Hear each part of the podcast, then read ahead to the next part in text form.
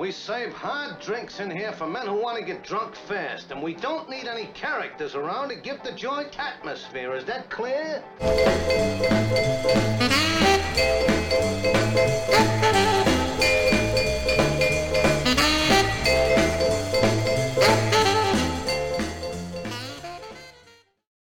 The name of the show is Whiskey Talking with Paul and Steve. And we're doing we're in day 28. I don't know if we are in day 28, but Improve the News is in day 28 of their coverage. That sounds accurate. Um, the we're also we for those of you listening to the podcast, we do a video version of this as well that you can find on YouTube.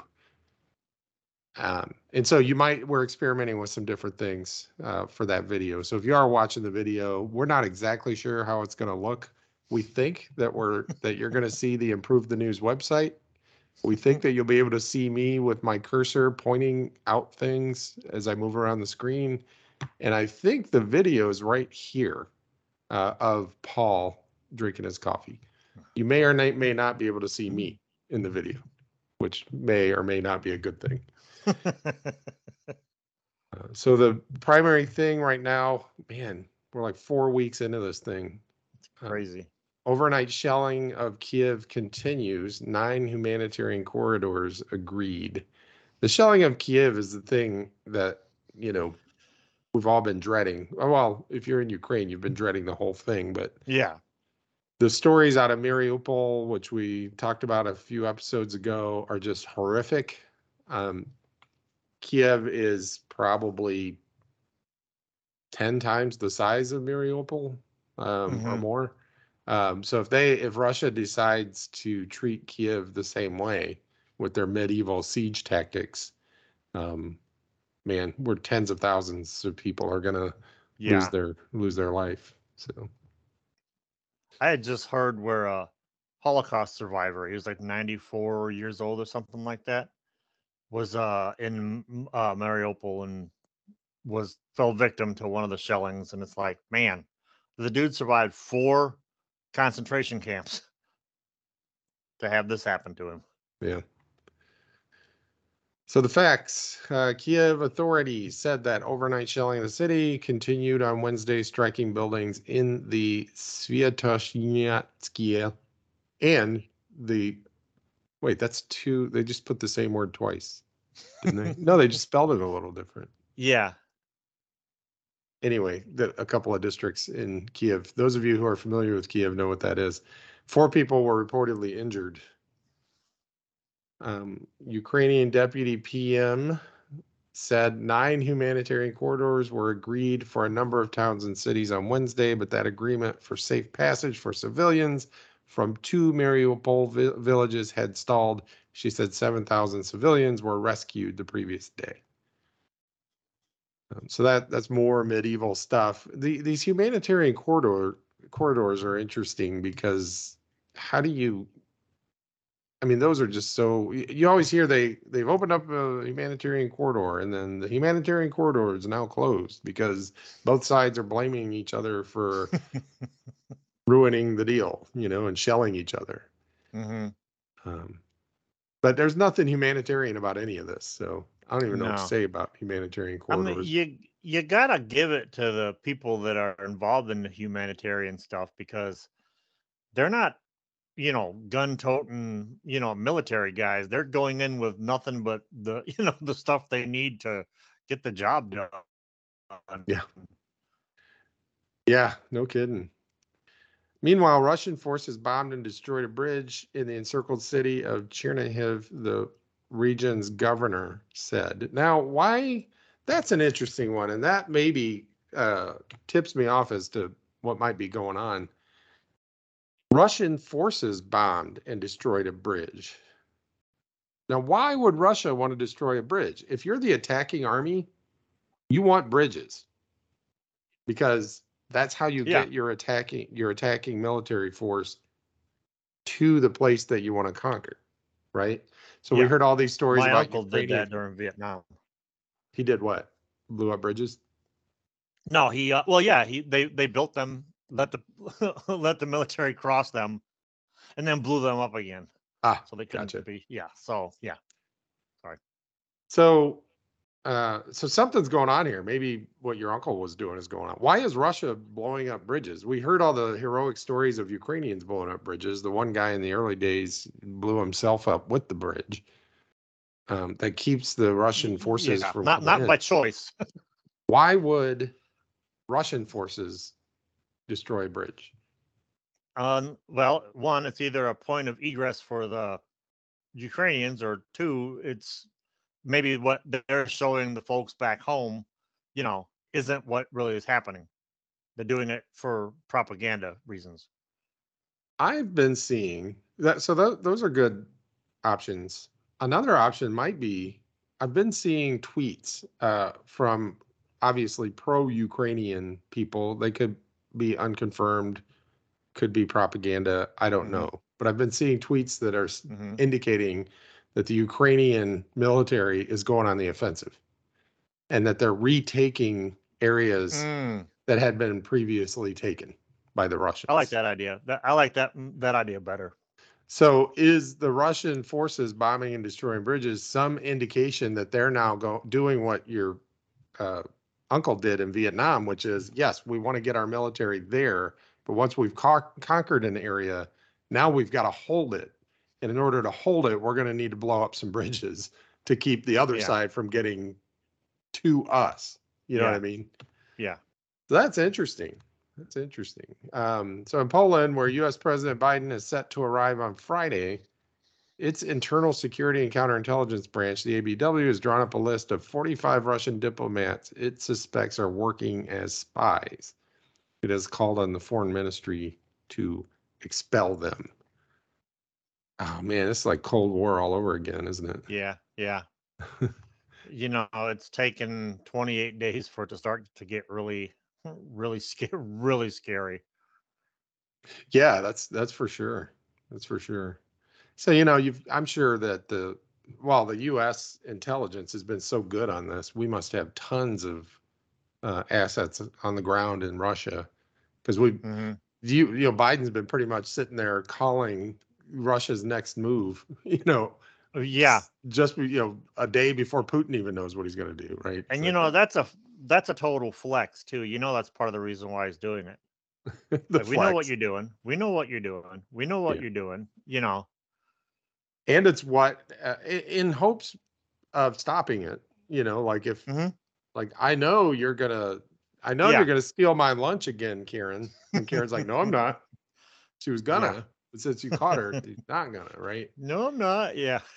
and that's part of it and then the other part was one of the things i've heard is that by revealing their plans um they were able to get there are two things one they were able to get nato countries on board more quickly and get the eu on board with sanctions more quickly because it takes a long time to figure out what sanctions and what technically has to happen and get agreement and all that by projecting that they were going to Mhm. invade all that work had happened before the invasion and so that's why sanctions were able to happen so quickly and arms shipments and all that kind of stuff was able to happen so quickly.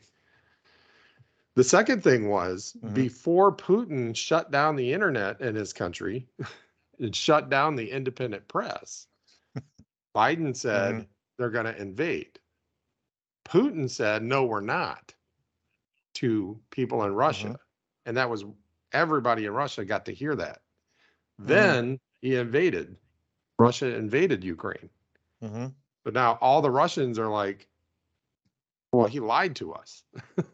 Yeah. And that all happened before he shut down the information sources. So there's got to be like in Russia, people just scratching their head going, wait a minute. The West said we were going to invade. You said we Mhm. weren't. And then we actually invaded, which means you lied. So how can we believe what you're telling us now? Yeah, and then conveniently, oops, no internet. so Right. uh you can't you gotta go word of mouth from here. But then this uh, is a good indication like, okay, so we have spies. Well, Russians have spies too, and they're historically really good at it. You know, you think Yeah. of, uh, and you know, they're good at flipping Americans to become Russian spies. Names like Aldrich Ames, uh, Tucker Carlson, um, Marjorie Taylor Greene, you know, the famous Russian spies that you that you think of. It's no laughing matter, dude. Oh, yeah. I mean, it is Um, it, it is funny that they pick the dumbest people to make their spies, but Well, you know, remember the commercials? Protein gets out protein. Well, If you want to, if you want to convince dumb people, you gotta, you gotta get dumb people to be your spy. yeah, Meanwhile, Germany's Olaf hiding, Scholz. hiding in plain sight. I don't want Russia to invade Germany. I don't. But if Yeah. they do, um, I will be able to pronounce those cities and names much better than I've been able to mispronounce the Ukrainian ones. Well, this is a you know a refresher course, a little crash course. Yeah. Meanwhile, Germany's Olaf Scholz reiterated his country would not support Ukrainian demands for a no fly zone on Wednesday, saying that NATO will not become a party to the war. Uh, I heard a uh, aviation expert, a military, he's like a naval and aviation expert. Um, he didn't get interviewed very much during like the Iraq War, Afghanistan War, because those once the initial phases were done, those were yeah, Afghanistan had some aviation, but they weren't. We haven't had in a long time a situation where sophisticated air forces have faced off against each other. So I think everybody's like No, everybody's for a no fly zone because they're thinking in, in they think it's Top Gun. They think it's uh, Iraq War was one and two. It's just like they just think we just say no fly zone and Yeah. that's it. We've talked about that before. But Mhm, then once you explain it to them, mhm. and I'm not going to tell you how to do your job, but this might be a good place to insert. I, there's this great podcast called the the realignment, and I'll I'll I'll uh, link the show that that I'm talking about here um, in the show notes. but this aviation expert was basically like the Mike Tyson equivalent. You know, everybody wants a no fly zone until they find out what a no fly zone actually entails. So. Mhm. So another interesting thing is that this improved the news and y'all I I encourage you to go check it out improvethenews.org. I've had a lot of fun with it. Um one one of the things you I, can I'm do- totally, it'll it'll give you the I'm headline. totally showing this to my dad. Oh yeah, absolutely. It'll give you the facts here. It also gives you the spin. So like the anti-Russian narrative and this is this hasn't changed much. So Mhm. they they've been doing daily updates like this and the the anti-russian narrative and the pro-russian narrative really haven't haven't changed um but they're interesting to read through the anti-russian narrative which is pretty much 95% of the world has bought into is this invasion is an egregious violation of international law putin's ultimate aim is to restore the soviet empire even if it takes massive bloodshed and false pretexts um, such as calling the 2014 Ukrainian revolution after a fraudulent election a coup. This Mhm. unprodu- unprovoked attack is the latest chapter in Putin's Orwellian, Orwellian attempt to rewrite history. And then the pro Russian narrative NATO and the US have ignored Russia's security concerns by breaking its promise not to expand eastward in return for German reunification. These concerns are legitimate, and taking them seriously would have avoided the Ukraine tragedy. I think what's the thing that's missing here Mhm. is you can have you can believe what I just read, right? Mhm. And I it, there's no hundred percent one way or the other. History books will try to sort this out, and there'll still be disagreement hundreds of years from now. You can believe that NATO and the U.S. have ignored Russia's security concerns by breaking its promise to not expand NATO eastward in return for German reunification. You can believe that. These Mhm. concerns are legitimate, and taking them seriously would have avoided the Ukraine tragedy. You can you can sort of believe that too. You can sort of say, "Hey, NATO kind of screwed this up. The West kind of screwed this up." You can believe that, and you can believe Mhm. Putin still didn't have to invade Ukraine. And I, I think that's the nuance that kind of gets lost here. And Jeff Woods pointed it out to me, and in some messages we were shooting back and forth, is because I was asking him about some of this Ukrainian, like this this whole idea of the 2014 Ukrainian Revolution. Uh, the narrative, the anti-Russian narrative, is that there was a fraudulent election and some people revolted and got rid of the fraudulent president and replaced him with a democratically elected president, right? Mhm. And there's plenty of evidence that it's not that cut and dry, right? yeah. Um, and you could have arguments over that 2014 revolution. How much was it backed by the US and the West? And how much was it an organic movement? And you can have nuanced arguments like that. But they all end with does that justify a full invasion to include reducing cities to rubble and killing thousands and thousands of people, including kids? Like, I can't imagine an interpretation of what happened in 2014 and everything that's led up to now. I can't imagine an interpretation that's justified that justifies this invasion. So you, you know that's that's the thing that's missing from the spin, I think. And then they always include the nerd narrative. There's a 15% chance that Kiev will fall to Russian forces by June, according to the Metaculus prediction community.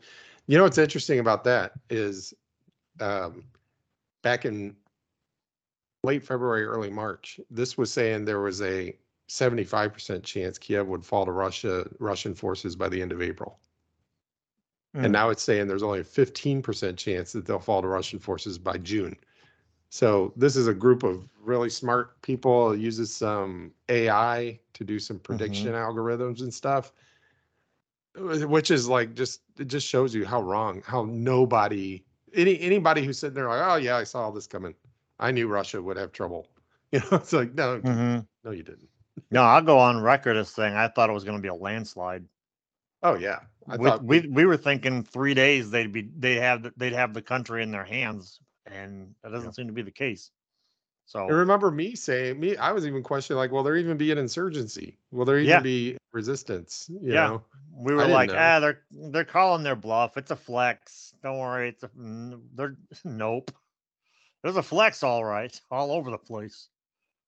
In the words of the great philosopher, Ruth Langmore. I don't know shit about fuck. The other thing you can do with Improve the News, by the way, is once you get past the headlines, or actually, if you go back to the headlines, you see that you go down here, um, and there's all sorts of different stories, right? hmm um, over here on the political stance, establishment stance, there's lots of there's lots of different. There's writing style, um, depth, shelf life, recency, um, and you can just play with those sliders, and it'll show Mhm. you. So if I slide the political stance all the way to the left, you start to get stories once you get past like if I click on world, you start to get stories from the left leaning hmm sources. And if I slide it all the way to the right, Hang on to your butts. I get stories from the right leaning sources, right? if I put it like right in the middle, you get a nice mix, right? Yeah. The other thing I could do is I click this little split button between left and right, and it'll show you here's what the left is saying. GOP Senate, you know, the senator's case against Ketanji Brown Jackson. She did her job. Uh, and on the right, they're talking about Russian armed forces reportedly capture 15 humanitarian workers. Uh, you know, it's so. Mhm. Hey, everybody, thanks for listening. Um, as you can tell, Paul and I are, are trying to get back into the swing of things. Uh, we're experimenting with some new stuff. Um, we're putting it all under the umbrella of whiskey talking for now.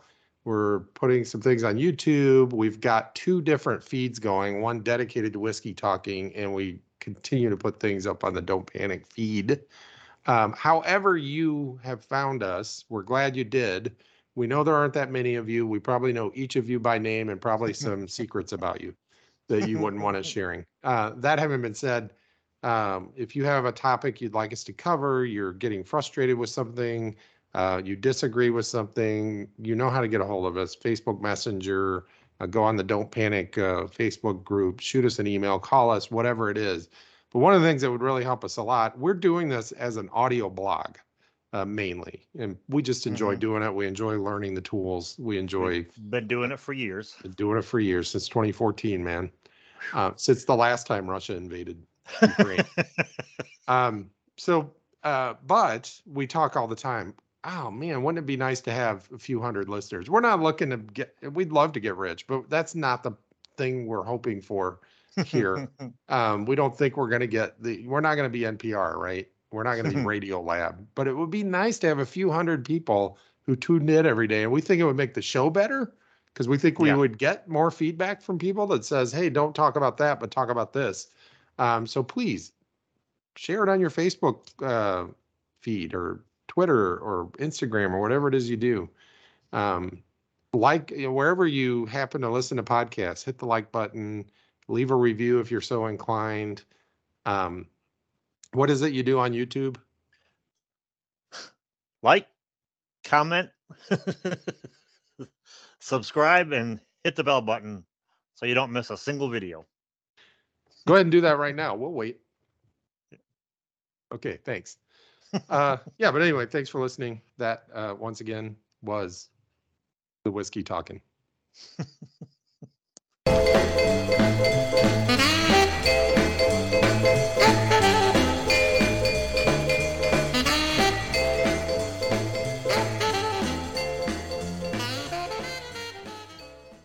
There you are. Your your cursor is just very tiny. My cursor is bigger Oh. than yours. Yeah, gee, I don't think the size of the cursor matters where you point it.